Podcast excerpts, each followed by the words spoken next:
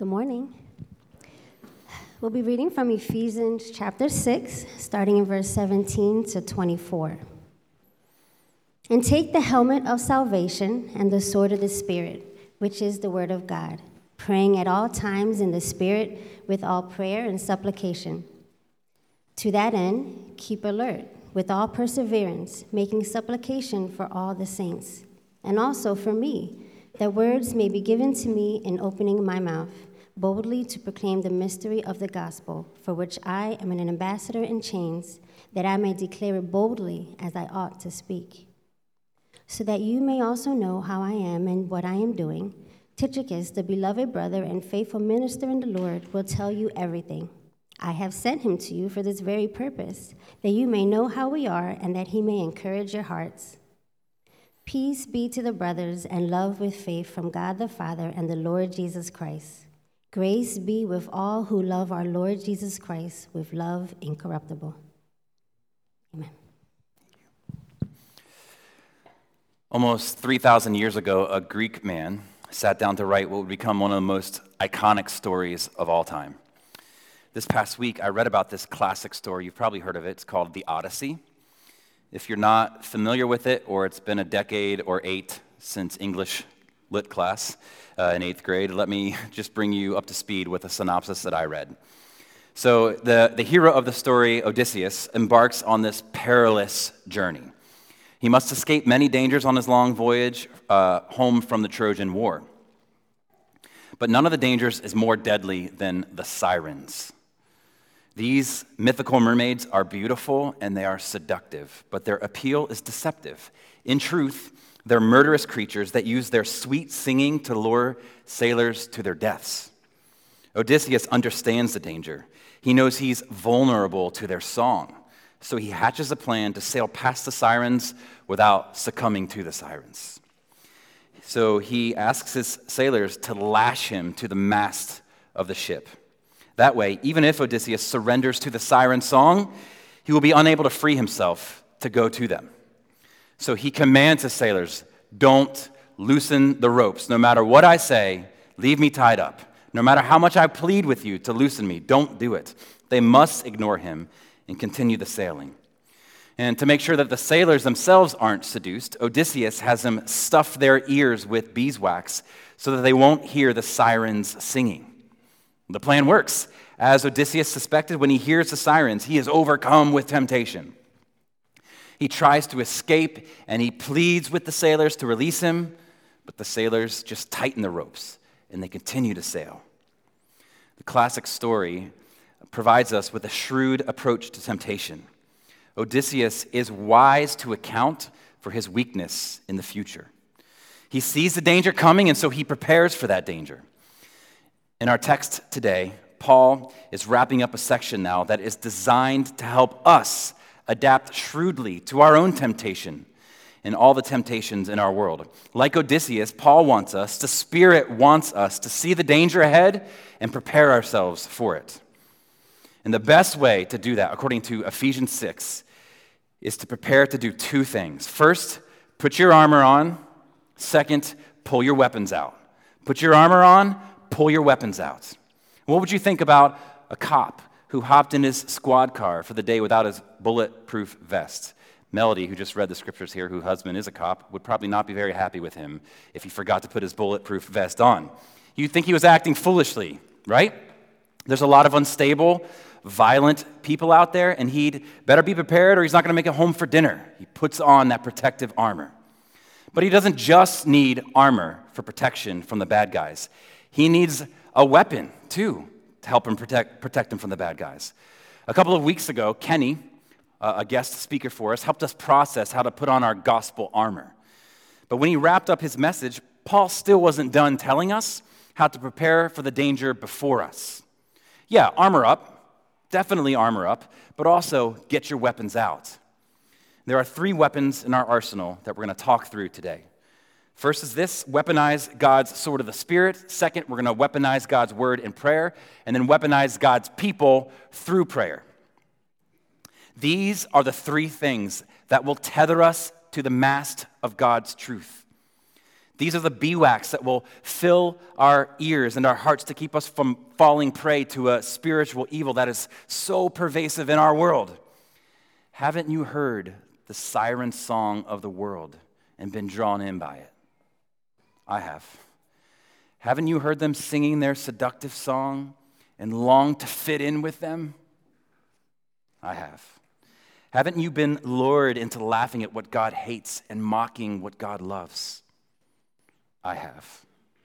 That's because there is a camouflage evil in this world that will settle for nothing less than your very eternal soul.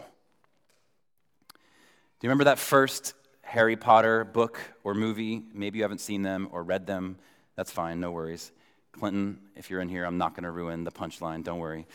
Um, but there's this one scene where Harry has been dragged to the zoo by his Uncle Vernon and Aunt Petunia and by his annoying little cousin Dudley. Uh, but as they happen upon the snake exhibit in the zoo, everything is good. They're just enjoying looking at all the reptiles. Normal trip to the zoo, everyone behind the safety of the glass observing this gigantic python. Anyway, Harry, without even realizing it or meaning to, and because he is magical, causes the glass between him, the group of people looking at the snake, between him and the snake to disappear. And everyone flips out, as you can imagine, right? Running, screaming, panic immediately follows, much like it would be if we were there in the room with Harry. Chaotic fear. Why? Because no one trusts the snake. Remember that from last week? And once that protective barrier comes down, there was no protection from the snake. Ironically, the first way the devil manifests himself to our world is in the form of a snake in the garden. Trinity, I, I, I am not sure we realize just how dangerous our mundane, day to day lives are. We've been lulled to sleep. We have forgotten that the snake is on the loose. In this text, Paul wants us to have a realistic understanding of what we're up against. Our foe is every bit as dangerous as those sirens that endangered Odysseus, and way more so. There are effective weapons to fight, but we must not underestimate our foe. He is transcendently dangerous. Paul's concerned that we not bring a knife to a gunfight. I think that maybe we underestimate the enemy because of his camouflage. He's just hard to see sometimes. Miriam showed me this picture yesterday from her Insta feed, and it demonstrates well, I think, what we're up against uh, with that old snake. Now, believe it or not, there is a snake in that picture. Does anyone see a snake in the picture? You're lying if you raise your hand. Maybe this will help. So they colored the snake, and I'll put them side by side so you can kind of compare where they actually are. Maybe you can see it, maybe you can't. the evil in this world works. I'll text you the picture if, you if, you, if you doubt me, okay? The evil in this world works so similarly. It is so hard to see. That's because the war that we're in as Christians is not a war with flesh and blood, but with supernatural evil powers. What is crazy about Paul's words here is that he says in verse 12, We do not wrestle against flesh and blood. But Paul is the dude who was stoned and beaten and imprisoned and run out of town and shipwrecked. His flesh was torn and his blood was spilt on countless occasions. And all that happened at the hands of other human beings, not some kind of supernatural demonic being. What do you mean you don't wrestle against flesh and blood, Paul?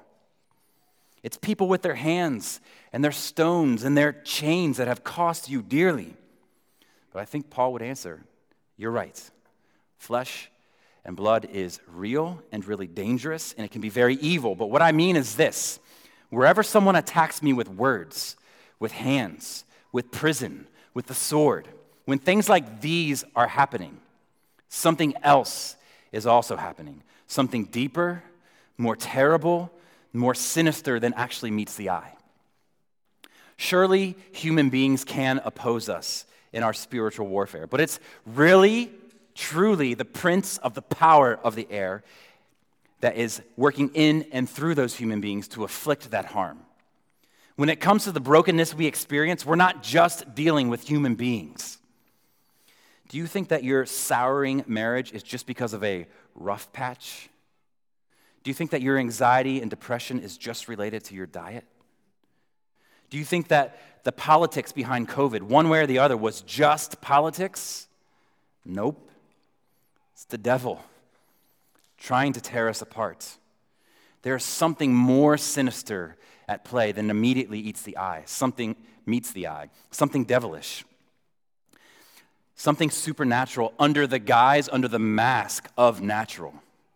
And if we don't walk onto the battlefield of our lives with these spiritual weapons, we will not win. We will lose. We need to listen to this text this morning. We'd be wise to not bring a knife to a gunfight. Just because the devil is hard to see doesn't make him any less real. And I bet if we just all take a second to stop and think, to stop our frantic pace of life, and just consider the destruction and the insanity and the evil around us, it would be easier to admit that something really spiritually nefarious is actually going on. I worked at a camp in the summers during my college years, and I remember one particular night that was quite scary, but in the end turned humorous. In the dead of night, everyone is sound asleep, snoring in their beds. Now, the, the counselor always had a bed in the center of the cabin. And there'd be a set of bunks over here and a set of bunks over here. And then in front of you, there'd be another two sets of bunks. Uh, and so I'm laying there in my bed asleep. Um, and there are nine of us jammed into this little cabin, you know, like seventh, eighth, and ninth graders or something. It smelled great. But one week, there was this guy who was 300 pounds, but not like a flabby 300, like a super solid 300. Uh, he, was, he was a rock. And for whatever reason, he wanted to sleep on the top bunk right over here, right over here in front of me. Uh, well, one night, we all woke up to this gigantic thunderclap. I mean, it was the loudest thunder that you ever heard because it was right in your face. You would have thought a bomb had blown up in our cabin. I have never, I have never heard anything like it since. Only it wasn't a bomb. It was this dude. Bro had somehow fallen off the edge of his bed and blown a hole in the floor of our cabin. Bam! like that, scared us to absolute death. And I'm not kidding, in the years since, I have legit prayed to have the sleeping skills of this guy because the dude didn't even wake up. Bro just dropped an A bomb and he's sleeping like a baby doped up on NyQuil or something. I don't know. I tried waking him and he just kept sleeping. I could not wake him until finally he roused into a sort of like vegetative state he was like sleep talking or something. I don't know how to explain it. I'll never forget it. He just kept saying, I can hear you, but I can't see you. I can hear you, but I can't see you. I can hear you, but I can't see you. He probably said it like a hundred times. I'm not, I'm not uh, overestimating there. Uh, in his subconscious state, he knew something was going on in the cabin. Something or someone was out there, probably trying to help, but he couldn't see me in his sleepwalking haze. I honestly do not remember how we got the guy back up into his bed. Maybe he just spent the night on the floor because none of us could lift him. But anyway, I think we may all, in our spiritual lives, operate like this guy. We can kind of sense something is going on in the world. Even an unbeliever, if you're not a Christian, you'd probably say, yeah, something is up, something evil, something being orchestrated by an almost unspeakable darkness. But we have a hard time identifying and articulating evil's distinguishing marks.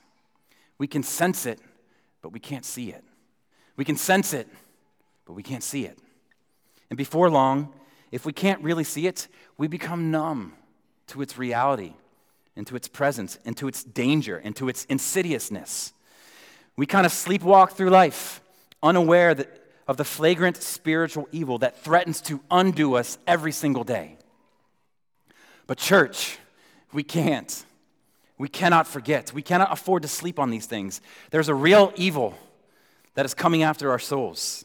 I wonder if the rhythms of your life and the rhythms of my life reflect the imminent danger that we are all constantly in.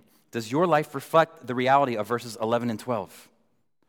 Have you intentionally, at all recently, slowed your roll to armor up, to get your weapons out? Look at verse 12. We do not wrestle against flesh and blood, but against the rulers, against the authorities, against the cosmic powers over this present darkness, against the spiritual forces of evil in the heavenly places. The schemes of the devil, rulers and authorities, and cosmic powers. Psh, could anything be further from reality and backward and more outdated than this? Maybe some of you today consider a belief in a Satan flanked by demons to be on par with believing in Santa Claus or the tooth fairy, who in our house forgot to do his job last night, FYI. Um, I found out this morning. Um, maybe you think that believing in Satan is like that, or like believing in a flat earth. I think this is very American of us. It's the snobbery of the wealthy, sanitized West to think that there is not immense evil in this world that cannot just be explained by just a bad apple in the bunch. It's an extensive, prolific, dark, oppressive evil, but it's camouflaged. And it's not just in Russia. It may be more blatant right there, right now, more obvious, but it's not like the evil of America is behind closed doors anymore. It's just camouflaged. We're up against an enemy that we, in and of ourselves, have no business being in the ring alone with. I think one of the plays the devil is running right now is to get us fixated on an evil atrocity like Russia, and we should be. But we should not allow the subtler forms of evil, cloaked in the language of acceptance and love, here in our country to go unchecked in our souls. There is real, anti God, anti biblical evil in our world, and it has been there since the garden. From the cradle to the grave, your life is war. You believe that? Your soul, your mind, your body, your family, your career are all the fields of conflict between good and evil. The snake isn't behind the glass anymore. So Paul says in verse 18, you can see it, keep alert with all perseverance. That is battlefield language. Keep your head on a swivel. Be alert. And he calls us to go to war with the powerful weapons of war that we've been given. So the first one here, we're called to weaponize God's sword of the Spirit. We find this weapon in verse 17. Paul calls on us to take up the sword of the Spirit, which he defines there as the Word of God. Now, why is it called the sword of the Spirit? What's that language come from? Well, it's in keeping with his battlefield imagery, right? He's got a weapon here, a sword. But it's the Spirit's sword because of who breathed out the words of this book, of God's word. Look at 2 Peter 1. For no prophecy was ever produced by the will of man, but men spoke from God as they were carried along by the Holy Spirit. In other words, the Holy Spirit was the divine agent who carried or led or directed or conducted all of the authors of Scripture so that they were writing, what they were writing was God breathed Scripture. One theologian provides a helpful metaphor here. He says, As those godly men were carried along by the Holy Spirit, he superintended their words and used them to produce the scriptures. As a sailing ship is carried along by the wind to reach its final destination, so the human authors of scripture were moved by the Spirit of God to communicate exactly what he desired. In that process, the Spirit filled their minds, souls, and hearts with divine truth, mingling it sovereignly and supernaturally with their unique styles vocabularies, and experiences, and guiding them to produce a perfect, inerrant result. If you've ever wondered how you got that thing that's sitting in your lap right now, that's it, right there. That's how we got our Bibles. So this, it's the sword of the Spirit because the Spirit is the swordsmith. He crafted this thing and he breathed out the words. Right here, this is your sword in spiritual battle. We saw Jesus wield it in the wilderness when the devil came after him, and we'll need to wield it when the devil comes after us. Trinity, no matter what the issue, don't sheathe the sword. You're going to keep needing it. Draw it every day. We stand firm in the Lord by jabbing at Satan and his lies with this sword over and over and over again, all our days You know, there are probably a million ways to apply the use of this weapon in our lives that we could talk through this morning. One recently for me has been on our way to school each day in the car. We sing this song together. Some of your kids I know are familiar with it. Maybe you are too. We sing it every day on the way to school. It's called Jesus, Strong, and Kind. And one of the lines in that song says this Jesus says that if I thirst, I should come to him. No one else can satisfy. I should come to him. So at the same time I'm singing that song, I'm reflecting back on John 4 14, where Jesus says, Whoever drinks of the water that I will give him will never be thirsty again. So, this text of John 4 14 and its truth and the song are filling my mind and heart, even as the words to that song are filling my mouth. And I'm actively weaponizing those words from John 4 in anticipation of the temptations that I know are coming at me, that I'm going to face that day. I even visualize as I'm driving the car, I'm visualizing the temptations and I am visualizing cutting them down to size with this text. Jesus satisfies me more than this thing that I want that I shouldn't have. And I will not fall prey to this temptation. In doing this, I'm whipping out my spiritual sword and I'm going to war early in the morning by weaponizing God's sword and song. That's just a small example. There are a bajillion times where I've failed to do this, and I'm sure you would echo that same experience. But our spiritual sword is only as effective as, as effective as our biblical fluency. Your spiritual sword is only as effective as your biblical fluency. We need to know God's words to fight God's enemies. You need to know God's words to fight the enemy. Find ways to hide God's word in your heart reading, memory, prayer, song. It's your only hope in the battle. Weaponize the word of God. The next weapon we see here in the arsenal is prayer. Weaponize God's word in prayer. Look at 18. Praying at all times in the spirits with all prayer and supplication. I don't think we should make too much out of the, out of the nuance here between prayer and supplication. I think he's just repeating himself for emphasis here. Prayer is like Odysseus strapping himself to the mast, it protects us from our vulnerabilities. And our souls are never not in danger, so we should be constantly in prayer. So he says, pray at all times. There are three alls here pray at all times. Verse 18, pray with all perseverance in 19, and then pray for all of God's people.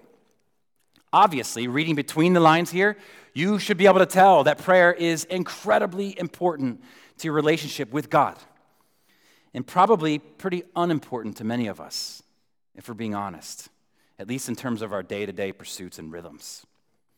How often are you wielding the sword of the Spirit in prayer?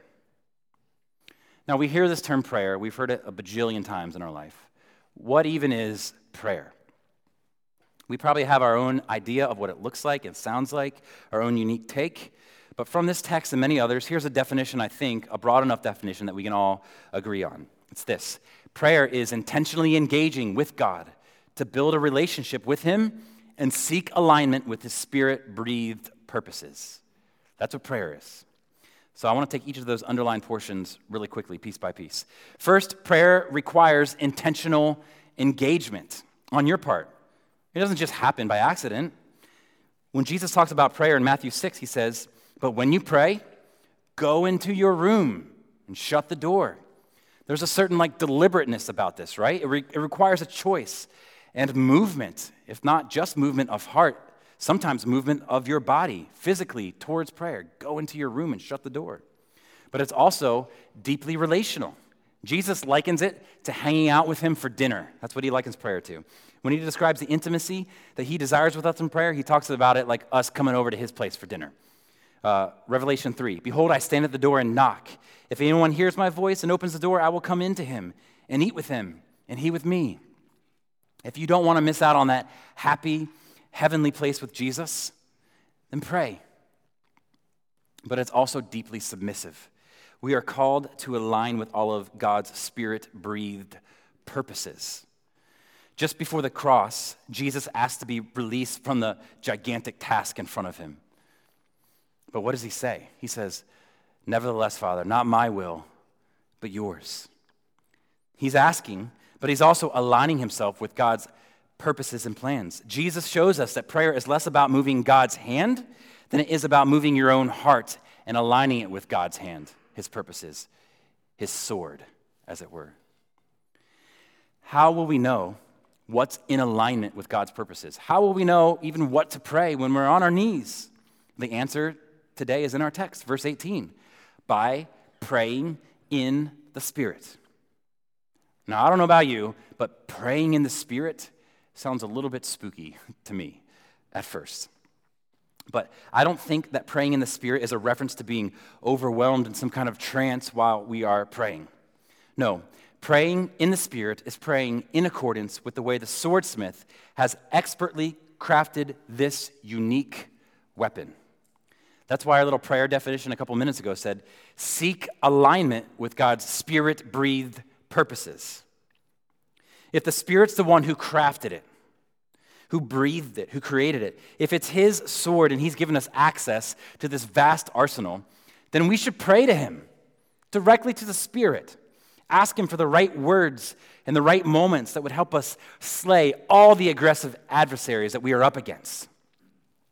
I think that's what Paul means here by praying in the Spirit, praying in the boundaries and in the safety of the words that the Spirit has breathed out for us. You know what this tells us? It tells us something crazy. It tells us that the Word of God, as powerful as it is in its own right, is itself enhanced by the prayers of God's people. The power of God's Word is enhanced by the prayer of God's people. This is crazy. Some things happen only because they were prayed for. And so we can presume that they would not have happened if they were not prayed for. Trinity, if you want to survive the onslaught of the enemy, you're going to need this close at hand at all times, wielding it through prayer. For our friends who have deconstructed their faith and moved on, it's because they have distanced themselves from their weapon.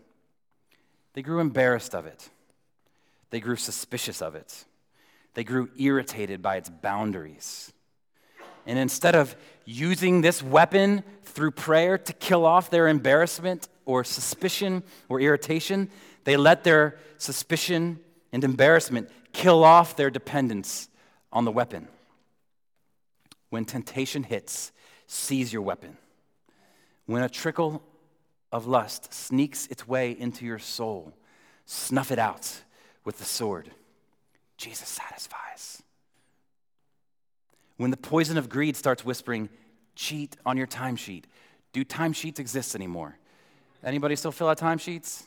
Okay, good. When the temptation sneaks in, kill it with God's sword. Jesus is better than the extra hundred bucks. Lodge these words deep into your bones through reading and singing and memorizing so that you can weaponize them in the heat of battle against whatever sin struggle you're up against in the moment. Paul Miller says that in moments like these, if we are not praying, then we are quietly confident that time, money, and talent are all we need. Oof. All the money and talent in the world won't win you nothing in this battle that you're in. The snake is too big for you, too powerful, too shrewd and cunning. We need the Lord. We need to pray. We need to weaponize this word through prayer. Without prayer, you will not win. There are battles to be won by prayer in the Spirit that will be lost without prayer in the Spirit. Do you believe that? You can win more than you're winning now by wielding this weapon. Now, don't get this twisted this morning. God doesn't need your prayers, you do. God's Spirit isn't helpless without our moving Him or unleashing Him or activating Him in some way. He can and still will do what He wants, but in some mysterious way, our prayers actually matter. Through prayer, God is aligning our hearts with His heart and His will, and He's doing this in a, in a way that we never could on our own. Third weapon weaponize God's people through prayer. Final brief point here another weapon in the arsenal of this all out war is your fellow soldiers, your fellow Christians. In other words, you're not in a foxhole all alone, Trinity. You're not by yourself. You've got all kinds of saints around you to hold your arms up, to refasten your armor, to refill your ammunition. If that's true for you, that you've got people to help you with this, then it must mean that you are here. Part of the reason that you are here is to refasten armor and refill ammunition too. One way, maybe the most important way to do that, is through prayer. The call to prayer broadens here from just ourselves to all the saints. And it is especially the courage to wield the sword of truth in our normal lives that Paul is calling us to pray for. So look down at verses 18 and 20. In, in the middle of 18, he says, Make supplication for all the saints. Skip to 19. And also for me, he says. Pray for them, pray for me. Paul himself needed the courage to speak truth with boldness. So he begged for his friends to pray that the Spirit would wield his sword to do surgery in his heart. He wanted his friends to pray that the word would have its way in his heart, and he wanted to be bold enough to proclaim it. Can I beg you to please pray this for me, or pray this for anyone who speaks or preaches up here? Pray that we would declare it faithfully from this place, that we would not shy away from it, but like Paul prayed or asked to be prayed for, that we would proclaim it boldly. Then bust out your membership directory and pray this prayer too. Pray it for every member, day by day. Pray through those membership directories. Those little lines in there, if you remember, you've seen them right there in those lines, and pray for the people that are a part of this army. Here's the thing if we want to survive this battle, we have to survive together. This is a truth that is just laced from Genesis to Revelation. It's baked into the whole thing. We need one another, and I wonder if your life rhythms reflect this. Are you like a, a Sunday only, 10 to 11:30 kind of Christian, or does your life Monday to Saturday reflect that you are a needy Christian, and that if you want to survive the battle, you've got to do it together? And we survive together by praying for each other. And just look at the flavor of this prayer here, church. It is bent on gospel proclamation, not on self preservation. Gospel proclamation, not self preservation. Look at verse 19. He says, Pray for me that words may be given to me in opening my mouth boldly to proclaim the mystery of the gospel, for which I am an ambassador in chains, that I may declare it boldly as I ought to speak. So he's in chains. He's literally in prison writing these words. So, I mean, if, if you and I are writing the book of, of this letter of Ephesians out to some churches, and we're sending out prayer requests in our little prayer letter from prison, I think pray that God would get me out of here might top the list of my prayer list. But not Paul. The sword of the Spirit had cut down his selfish priorities and reoriented him to kingdom priorities. So, prayer in the Spirit changes our priorities. Prayer by this book changes our priorities. Not that the chains would go away, but that the gospel would be preached. The reason the Father gives us the gift of prayer is because Jesus has given us a mission. Jesus has given God has given us prayer because we have a mission, not so that our obstacles would soften. Prayer is like a walkie-talkie on the battlefield. It's how we stay in constant contact with our commander in chief. But I bet if you're being honest this morning, and I am, we haven't really found ourselves in need of a walkie-talkie very often, have we? Because most of us are content to sit on the sidelines watching a precious few go to war in our place.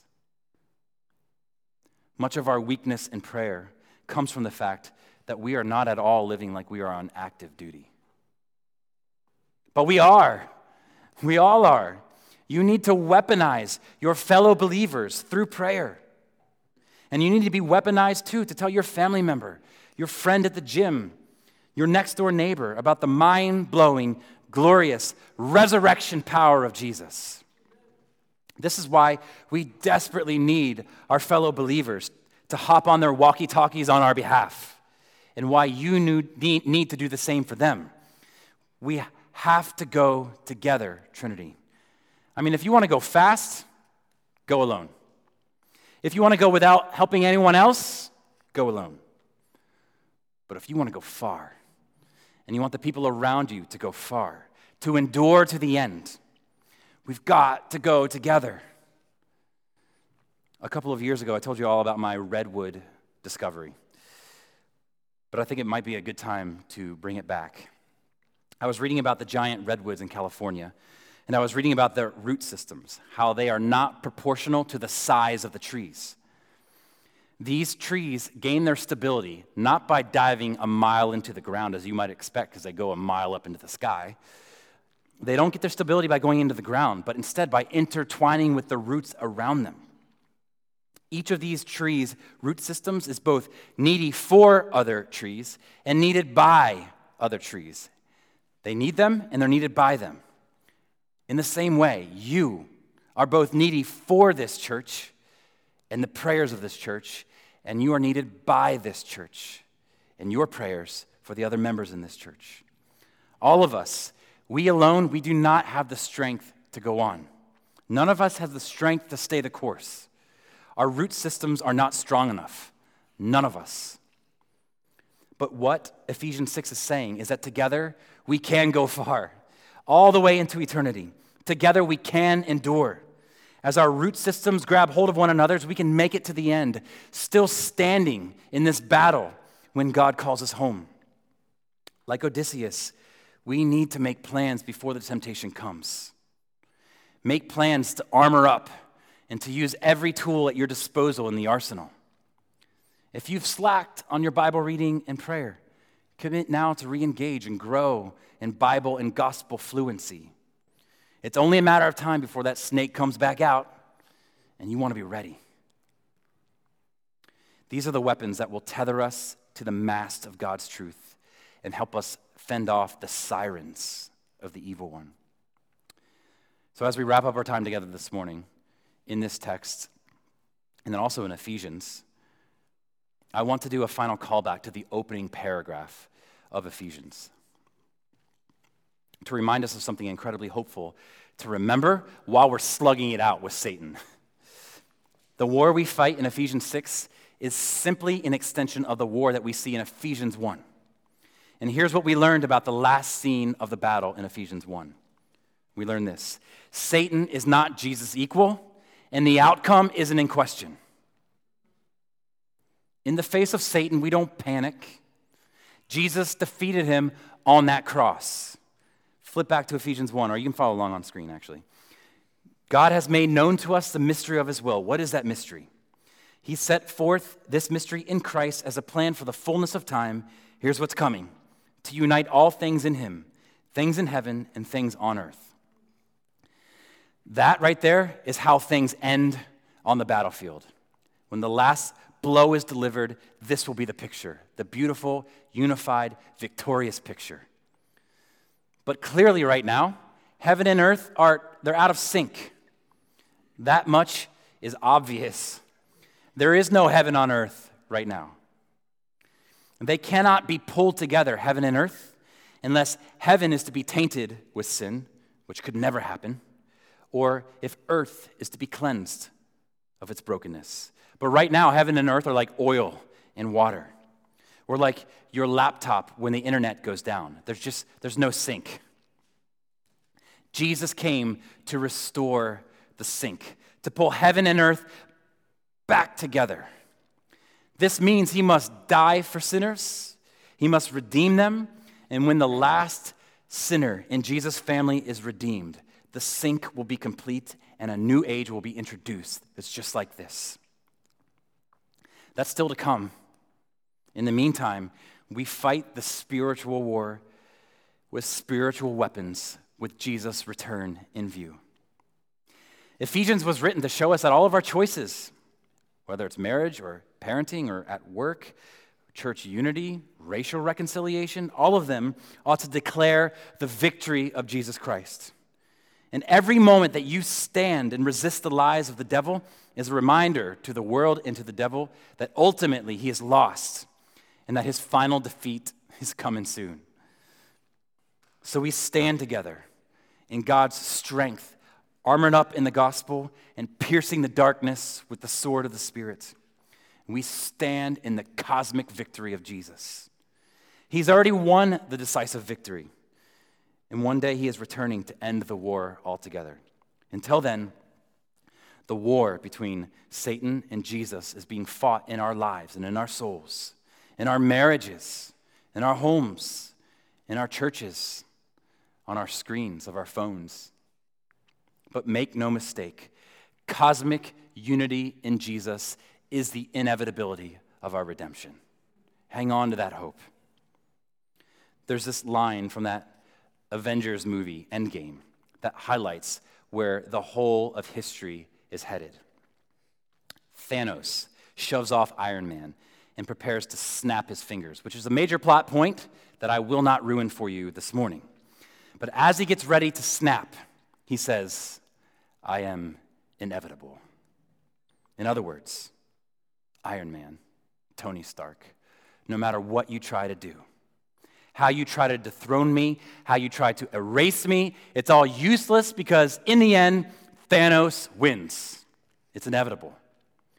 But the same thing in the opposite direction is true about our world. Jesus is inevitable. Ephesians 1:10 is inevitable. God made known to us the mystery of his will, a plan for the fullness of time to unite all things in Christ. This is the end for which you and I were made, to contribute to the unifying of all things in Jesus Christ. It's inevitable. You might as well join in. Armor up, weapons out. The thread that weaves all of history together is Jesus. Since before the foundation of the world, God has been scheming and planning according to his good pleasure about how to make Jesus the focal point of all of history and of salvation and ultimately of the universe. This is totally, it's almost impossible, almost as impossible as seeing that snake. It's almost impossible to see now. But this is where we are headed. Jesus is why you are here. Jesus is why I am here. Jesus is the gravitational pull of history. The, centrif- the centrifugal force of all time is pulling us to an inevitable end the unity of all things in Jesus. So we don't run from Satan in fear, we stand in faith. That's the victory. Armor on, weapons out. I'm going to close now by quoting a hymn that many of us are probably familiar with. Musicians, you guys can come on up at this time. Once we're done singing, the communion people can come up at that time. Um, but uh, Martin Luther wrote this just about 500, like 495 years ago. I looked it up this morning. And I almost bet that Luther had Ephesians 6 open when he was penning these words to a mighty fortress is our God. See if you can hear echoes of Ephesians 6 while I read these for us, and then we're going to sing them together. A mighty fortress is our God, a bulwark never failing. Our helper, he amid the flood of mortal ills prevailing. Still, our ancient foe seeks to work us woe. His craft and power are great. He is armed with cruel hates. On earth, not as equal. Did we in our own strength confide, our striving would be losing. We're not the right man on our side, the man of God's own choosing. You ask who this might be? Christ Jesus. It is He, the Lord of hosts, His name, from age to age the same, and He must win the battle. And though this world with devils filled should threaten to undo us, we will not fear, for God has willed His truth to triumph through us. Oh, the Prince of Darkness is grim. We tremble not for him. His rage we can endure, for lo, his doom is sure. One little word shall fell him. That word above all earthly powers, no thanks to them abideth. The Spirit and the gifts and the weapons are ours through him who with us sideth. Let goods and kindred go, this mortal life also. The body they may kill, God's truth abideth still. His kingdom is forever. So let's sing this song like the battle is real, because it is. But more than anything, let's sing this like a battle chant, like the victory is ours, because it is in Jesus. Stand with me and we'll sing together.